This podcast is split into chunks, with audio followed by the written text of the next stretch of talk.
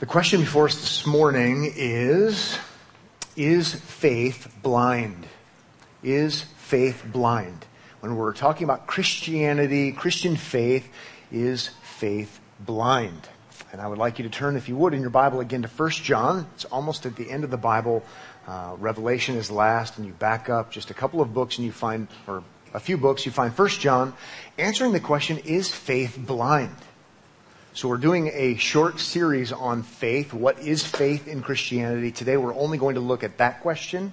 We've looked at other questions like what is faith? Um,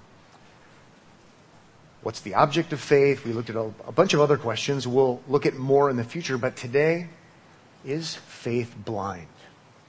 It's crucial that we talk about faith because if we're going to understand our Bibles, we need to understand something about what faith is and what faith isn't. Therefore, if we're going to understand Christianity, we need to understand something about what faith is and what it isn't. Knowing something about our culture, we really need to know this if we're going to explain Christianity to those who are not associated with it, because their understanding of what faith is and even what they think we think faith is, is oftentimes different.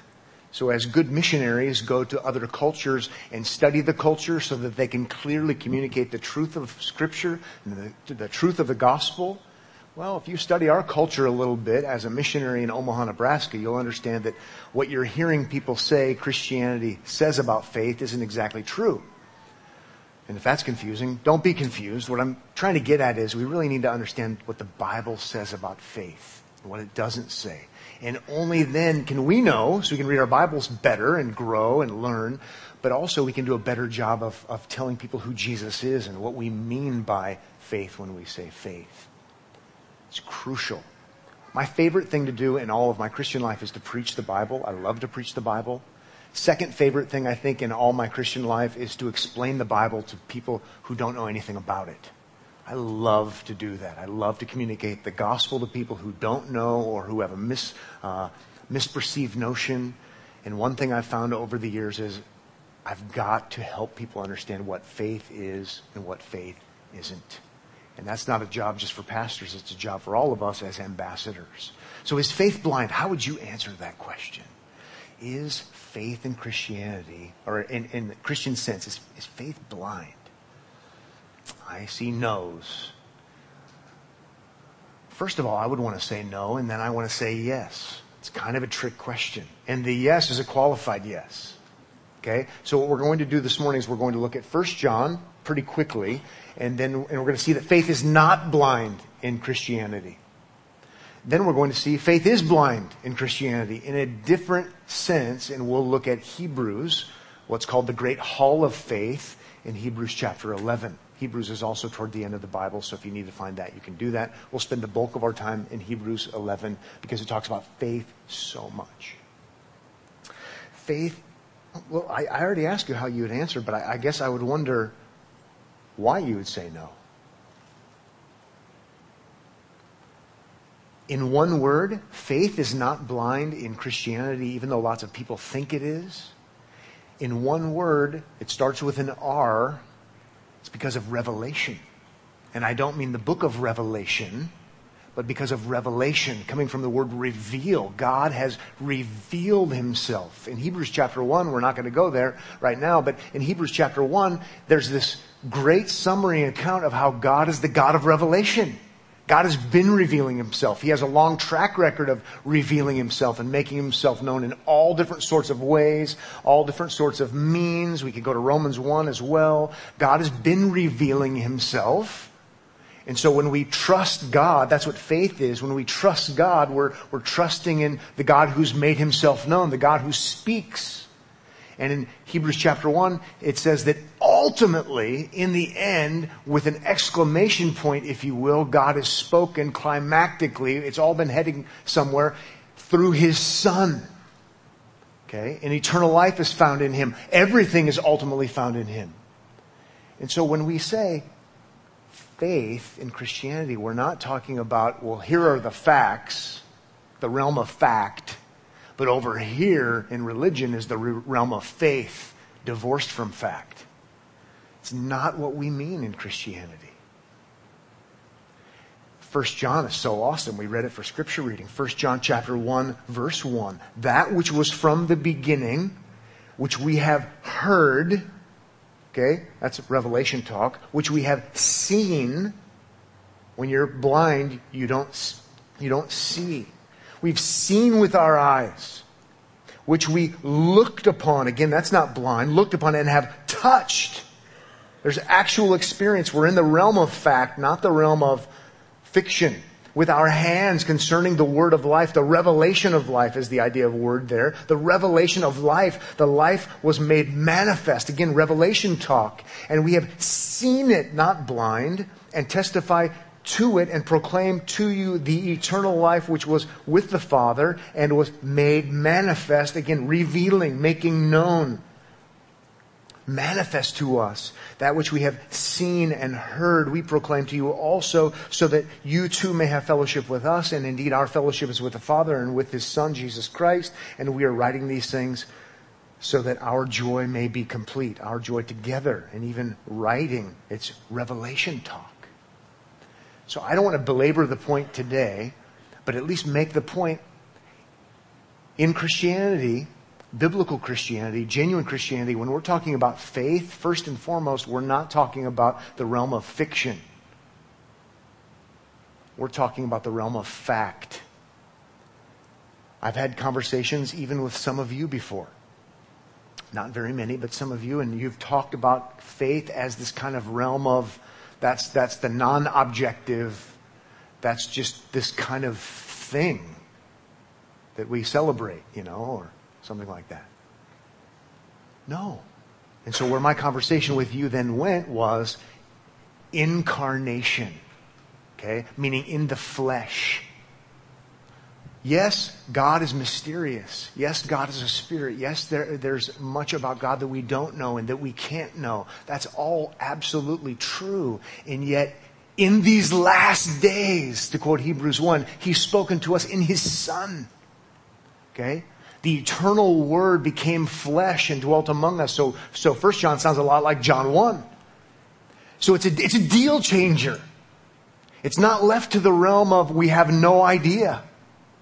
Right? He came, and maybe that's what troubles us so much sometimes. He came here and revealed God to us so that we might know God to the point of having fellowship with God and true fellowship with one another. It's amazing. Now, that, by, by believing that, you are being exclusive. I mean, by, by believing that, which is what Christianity teaches, you, you are saying things like, He's the way. But you're also being very inclusive and, and being very uniting because if He really is from God and He really revealed God, we can know God. We can know fellowship with God. It's amazing. It's an amazing claim of biblical Christianity. God is still mysterious, but not utterly so, because he's made himself known. To the point where, as eyewitnesses, John is saying, We touched him. It's amazing. Amazing, amazing, amazing. But then it shatters our, to me, God is theories, oftentimes are speculations. That's why Romans 1 calls them futile speculations. So we can know God. In Christianity, we trust, believe on the Lord Jesus, trust in the Lord Jesus, and you will be saved. Jesus says, believe in me, trust in me. So let's make sure we know that. Let's have that clear. And in more liberal kinds of hate to use that because we think politics, but in more naturalistic perspectives, even some who have claimed the name Christian, they don't talk about Christ in the realm of fact. They talk of Christ in the realm of faith as if it's not tied to fact.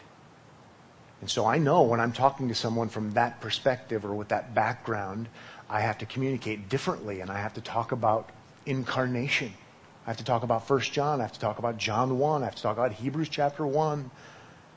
Because otherwise, while we might be in agreement with these words, we're not actually in agreement. Because we're not actually talking about Christianity, both of us. And this is awesome, by the way. To know God. If this wasn't true, by the way, it would be arrogant to claim to know God, wouldn't it? But if it is true, it would be arrogant to say you can't know God.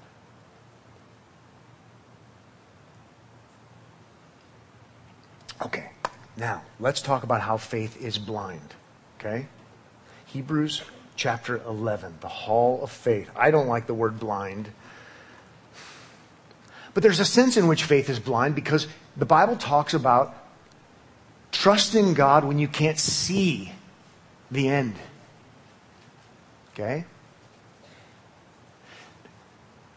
If I can't see heaven, if I can't see what happens after I breathe my last breath, if I can't see the new Jerusalem, okay, these, these are things that haven't happened yet, and yet they're promised, I've got to trust in God for something I can't see.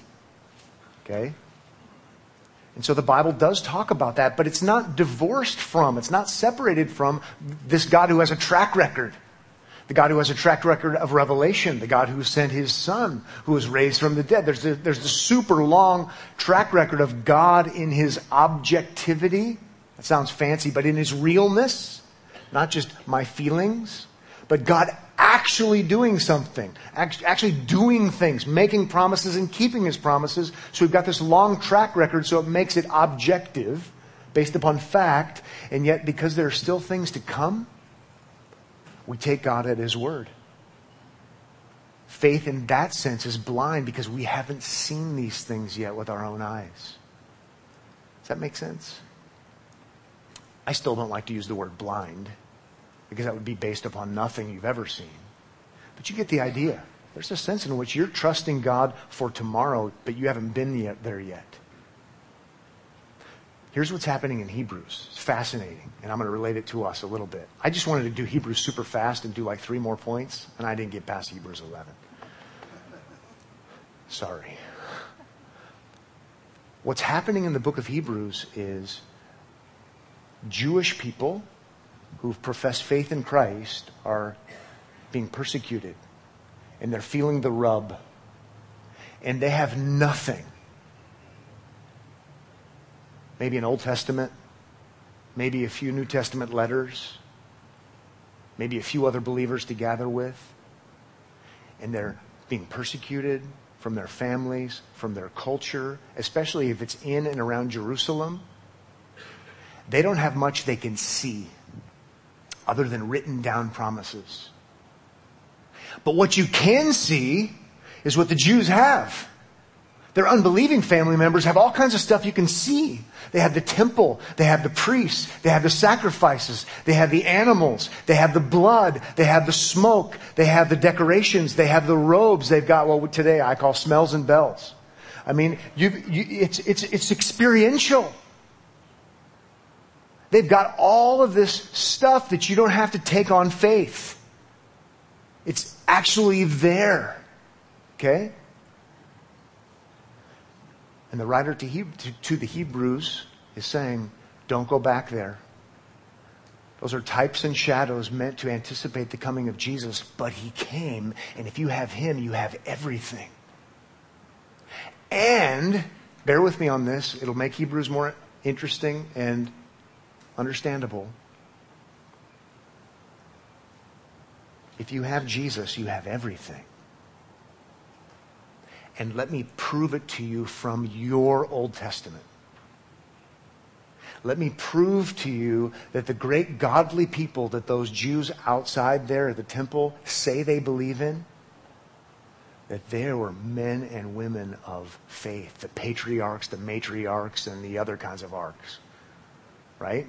They trusted God in the hard times even when they couldn't see yet. Okay, that's what's happening. Not trust in self, not trust and turn your brain off, but trust in the God who has acted and has acted throughout history. And so when you're trusting for a new Jerusalem, something made without human hands, something better than these things, you're not trusting in a God who can't be trusted. You can't see it yet, so it's blind in that sense. But in another sense, it's not blind at all. Now, I better hurry because it's a long chapter. As that would relate to today, at least a little bit, it's not exactly the same. But we are told by various voices that this is better. We are told in different ways that we should leave Christ, who we cannot now see. Some of the appeal comes from a sacramentalism. Come here and we've got all the smells and bells. What do you have at Omaha Bible Church? Not much. Cheap metal building. Bibles. Come over here. It's, it's relevant in that sense, especially if you're being persecuted by family or friends who are part of that other kind of system.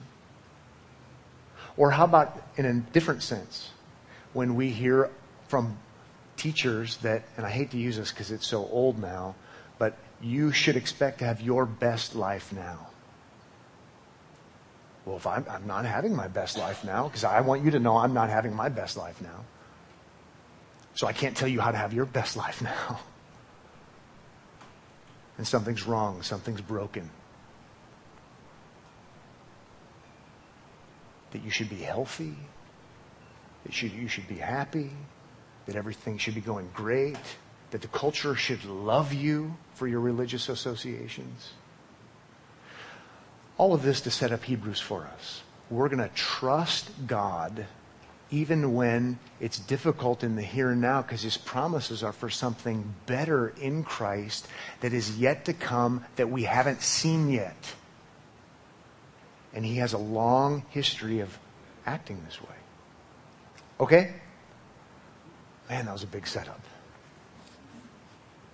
When you feel the pressure, when you feel the rub, it's because your, your hope, your confidence is in reality but something that is yet to be revealed.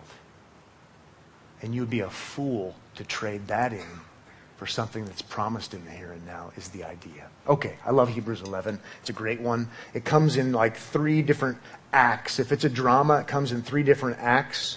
Uh, you've got Genesis 1 to 6, and then you've got following Abraham, and then you've got kind of the, the miscellaneous people. So in verses 1 to 7, um, this is, this is first chapters of, of Genesis. So let's go ahead and go. We'll try to go pretty fast.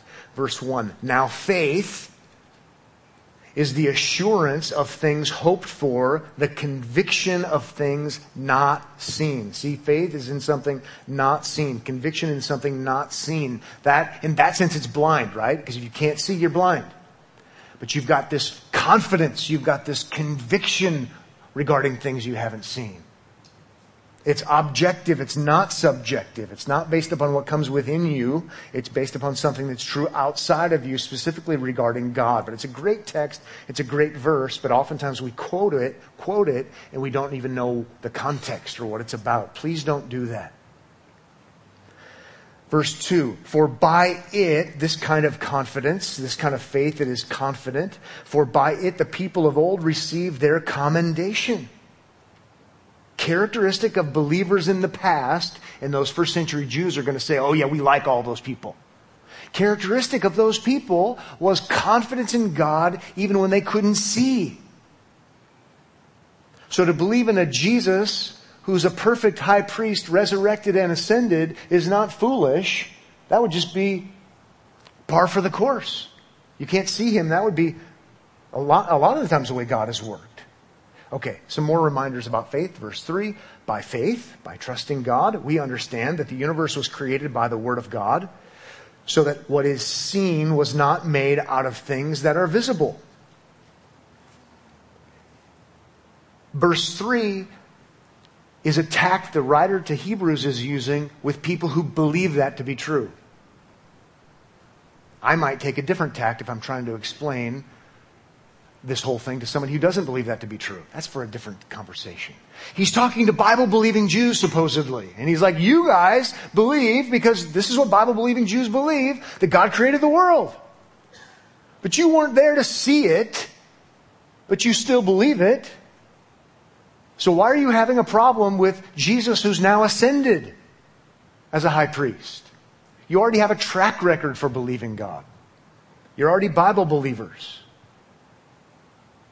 And now for some names. Verse 4. By faith, Abel, that's Genesis 4, offered to God a more acceptable sacrifice than Cain, through which he was commended as righteous, God commending him by accepting his gifts, and through his faith, against faith in God, though he died, he still speaks. Those Jews would have said, Oh, yeah, we, we, we like him. He did the right thing. That's good. He, he was a man of faith. He trusted God. Verse 5 By faith, Enoch, now Genesis 5, was taken up so that he should not see death. And he was not found because God had taken him. Now, before he was taken, he was commended as having pleased God. Verse 6 And without faith it is impossible to please him, for whoever would draw near to God must believe that he exists and that he rewards those who seek him. And, and of course, by now they go, Yeah, that's right, that's right. That's true with all those Old, Old Testament people. And he's saying it's true with regards to the ascended Christ also. I want to come back to verse 6 on a different Sunday but not today. Verse 7, by faith Noah, that's Genesis 6, being warned by God concerning events as yet unseen, right? Echoing verse 1, it's unseen, but you've got to trust God because of what he's saying is going to happen. In reverent fear or awe, constructed an ark for the saving of his household. Again, just read between the lines there. Think about ridicule from friends, and he's taking God at his word. By this he, commend, he condemned the world. It's because he didn't act by sight alone. He trusted God and what God said and became an heir of the righteousness that comes by faith. A lot of us aren't familiar with the Old Testament. For a lot of us, that doesn't really resonate. But that original audience was going, huh, that's right. Or they should have been. It's true. We trust God even if we can't see what tomorrow brings. Confidence in Him. Let's keep going. Here's like the second act of this drama of faith. Verses 8 to 22, it's Abraham and his descendants. Focusing on the promise of God, not the greatness of the people because they're so awesome they had faith, but God is so awesome they could trust in Him. Verse 8, by faith Abraham obeyed he, he was so confident that God was true and right that he's going he's gonna do what God says. That, that's evidence of, of faith. When he was called to go out to a place, maybe place that is on purpose generic because he didn't really know where it was, that he was to receive as an inheritance. This is Genesis 17. He's got to trust God to go to this place this land, this inheritance, and he went out. He did what God said, not knowing where he was going. By faith, he went to live in the land of promise, as in a foreign land, living in tents, stressing the temporary there, with Isaac and Jacob, heirs with him of the same promise. Again, faith leading to action, action showing evidence of faith. We'll talk more about that on a different Sunday. Verse 10. For he was looking forward to, again, we've been emphasizing that this morning, expectancy, anticipation, trusting God that God is going to be true to his word, looking forward to, waiting expectantly to the city. Ah, stressing permanence, right? It was a tent, and now we're looking for the city where there's some permanence. Something better that has foundations, whose designer and builder is God. So God is the emphasis here. He's utterly reliable, even in the context of, of these kinds of trials and doubts and difficulties. Verse 11 By faith, Sarah herself, so now we have a matriarch, herself received power to conceive, even when she was past the age, since she considered him faithful who had promised. Again, object of faith is important. God is reliable. I've got to trust him, even though this seems silly. Therefore, from one man, and him as good as dead, were born descendants, as many as the stars of heaven, and as many as the innumerable grains of sand by the seashore. Oh, reminiscent of Genesis 22 17. Verse 13. These all died in faith, not having received the things promised, but having seen them and greeted them from afar. There was anticipation. And having acknowledged, New American Standard probably is even better, it's stronger, not acknowledged, but confessed. They agreed with God about his promise that they were strangers and exiles on the earth.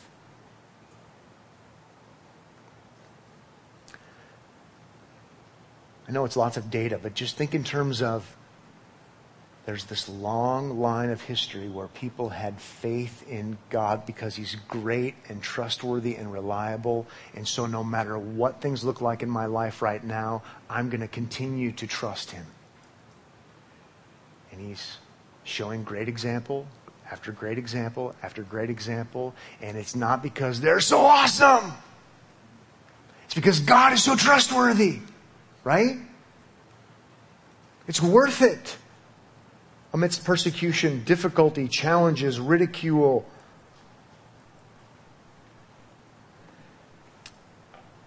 Then verse 14.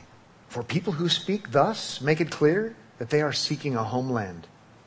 There's this fervent expectancy. Keep reading if you would in verse 15. If they had been thinking of that land from which they had gone out, the land of Ur, they would have had, had an opportunity to return. I love verse 16. I put it in all bold. But as it is, they desire a better country, that is a heavenly one. Therefore, God is not ashamed to be called their God, for he has prepared for them a city. It's better. Again, context, there's all this stuff here where you can see something about God and His ways and all the system and all of these things. And, and it seems best because that's where people like me and are nice to me and that's where they want me to be and that's where there's fellowship. And He's saying there's something better. And even these Old Testament people understood there's something better. It was never designed to be the ultimate. I love the word better in Hebrews in chapter 7 verse 19. There's a better hope. Verse, chapter 8 verse 1, a better covenant. 923, better sacrifices. 1034, a better possession. But it's beyond what we see. But because of Jesus, incarnation and work, we know it's objectively true and we know it's better. Blind faith that really isn't blind faith. How about verse 17? By faith, Abraham, when he was tested, offered up Isaac. And he who had received the promises was in the act of offering up his son, in the act, right? I wrote in my margin, having to be interrupted of whom it is said, through Isaac shall your offspring be named. Right? So it's, the offspring is going to come from Isaac, God promised, and now he's supposed to kill Isaac? Got to do what God says. Verse 9, 19 helps us. He considered that God, put your emphasis on that. He considered that God was able even to raise him from the dead, from which, figuratively speaking, he did receive him back. Hmm. Trusting in the God who can raise the dead. Beyond what I could imagine, beyond what could be done in a lab. But God has such a, again, I'm going to use the word objectively objectively verifiable track record of even working in this world, I know I can trust him.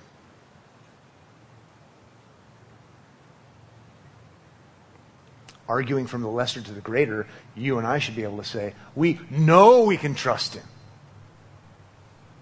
because we have more revelation. And we have the ultimate revelation and the ultimate resurrection. Faith isn't blind because of Him.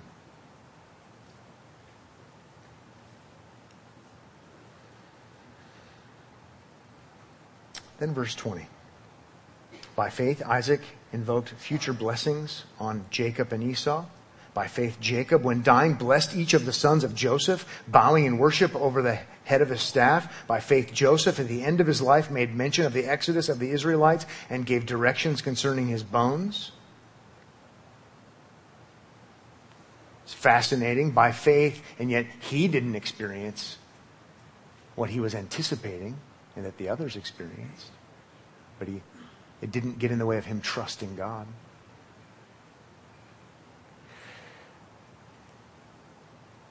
So that little review ends like the end of Genesis with the death of Joseph. So again, we may not appreciate this as 21st century, primarily Gentiles. But writing to a Jewish audience primarily, he's taking their Jewish book of beginnings and he's showing them that the right way to think, the right way to act, is to always be impressed with the God who acts, who speaks, who works, and to trust Him no matter what. That, by the way, is what's going to cause the Hebrews in the New Testament to continue following Jesus. Even though their friends don't want them to. Even though their family doesn't want them to. They're going to continue following Jesus because he's trustworthy even though it doesn't necessarily right then and there look like it. Because right then and there, they're sitting around with nothing. Right? And these people, first century Jewish people, they know enough. They know more than a lot of us know. They know enough to know they are sinners. They know enough to know something about this holy God who judges sinners. And they know enough to know they need priests. They know enough to know they need atonement. And so they've got the sacrificial system running. But the author of Hebrews is saying the priest you really need is the priest you can't see right now. Not that he doesn't exist, but he's not here right now. He's the one you really need. Practicality wise for us, when your life is terrible because of persecution or because of, you name it,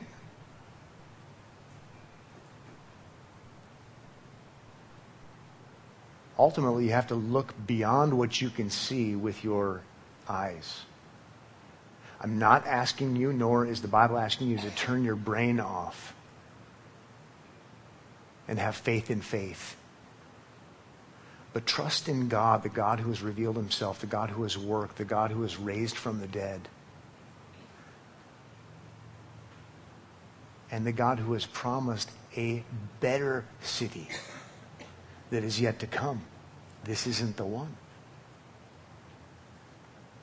Let's move on to this third act of the faith drama. We've got Moses and the others of the Exodus generation. I like to say these are the first Gen Xers. This is the Exodus generation.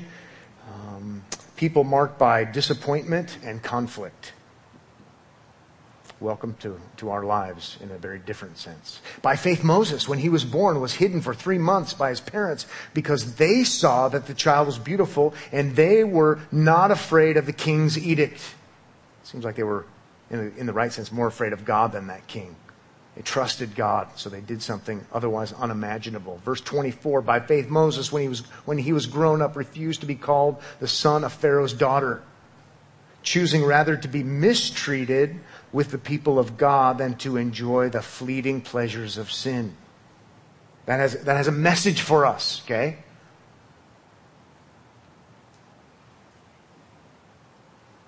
Hebrews 12, 2, looking to Jesus. That's where all this culminates the founder and perfecter of our faith, who for the joy that was set before him endured the cross, despising the shame, and, and is seated at the right hand of the throne of God. I'm not going to be persecuted. I'll just compromise. No, trust God. How about motivation for Moses in verse 26? He considered the reproach of Christ. This is Moses? This is irony.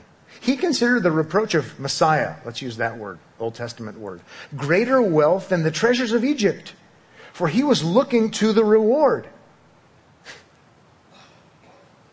I, I could probably do a sermon series on that and give you 17 things it doesn't mean and three things that it might mean. And the, but the point is pretty, pretty awesome. Let's even learn this from Moses. especially to a Jewish audience. Even, even, even, even Moses, Mosaic law guy, even Moses was looking for something greater that caused him to be a man of faith, trusting God. Well, not only is he just trusting God in general, he considered the reproach of Messiah greater wealth than the treasures of Egypt. You should too, is what he's getting at. Verse 27. By faith he left Egypt, not being afraid of the anger of the king, for he endured as seeing him who is invisible. Right? How about that? Seeing him who is invisible, because he was a God, a man who trusted God. So even the blind faith goes to my point, isn't blind. Learn from him. 28, by faith he kept the Passover and sprinkled the blood so that the destroyer of the firstborn might not touch him. The only thing I wrote in my margin is seemingly pretty dumb. Right? You're gonna do what? Yeah, this is what I'm gonna do. Oh, and by the way, Jesus is the Passover lamb, so it's not dumb at all foreshadowing wise 1 corinthians 5 7 okay i have in my notes fast. 29 by faith the people crossed the red sea the reed sea as on dry land. But the egyptians when they attempted to do the same were drowned. By faith the walls of jericho fell down after they had been uh, encircled for seven days. Again seemingly super dumb Verse 31, by faith Rahab the prostitute, surprisingly enough, did not perish with those who were disobedient because she had given a friendly welcome to the spies. Then these triumphant heroes in verse 32. And, and what more shall I say? In other words, I could keep going. For time would fail me to tell of Gideon, his crushing victory, going from 32,000 to 300. Barak against the 900 chariots. Samson, recognizing that it's from God, the victory and the Spirit of God. Jephthah, David, Israel's greatest king, Samuel, the prophets, Elijah, Elisha, Isaiah, Jeremiah, Ezekiel, Daniel, and the 12 prophets, who, verse 33, through faith conquered kingdoms, enforced justice, obtained promises, stopped the mouths of lions, quenched the power of fire, escaped the edge of the sword, were made strong out of weakness, became mighty in war, put foreign armies to flight. None of them were personally great. God is great but they trusted him. How about verse 35? Women receive back their dead by resurrection. 1 Kings 17, 2 Kings 4, 1 Kings 17 again.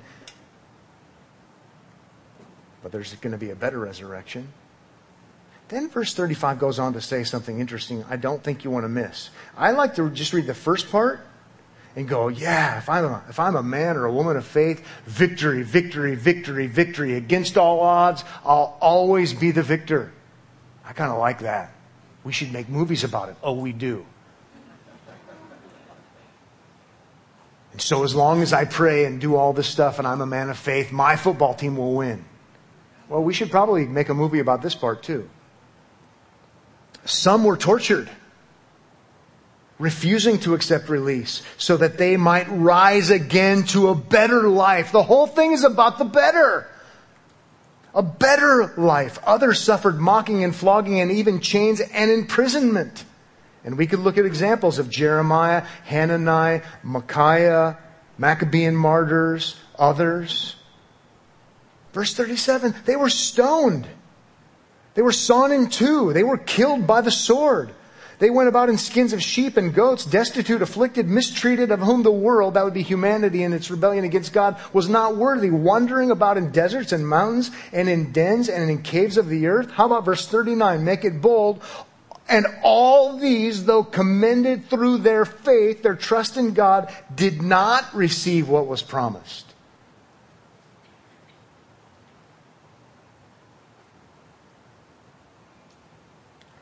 Since God had provided something better for us, that apart from us, they should not be made perfect. So, yeah, trust God. Good things happen, sometimes in the here and now. Trust God.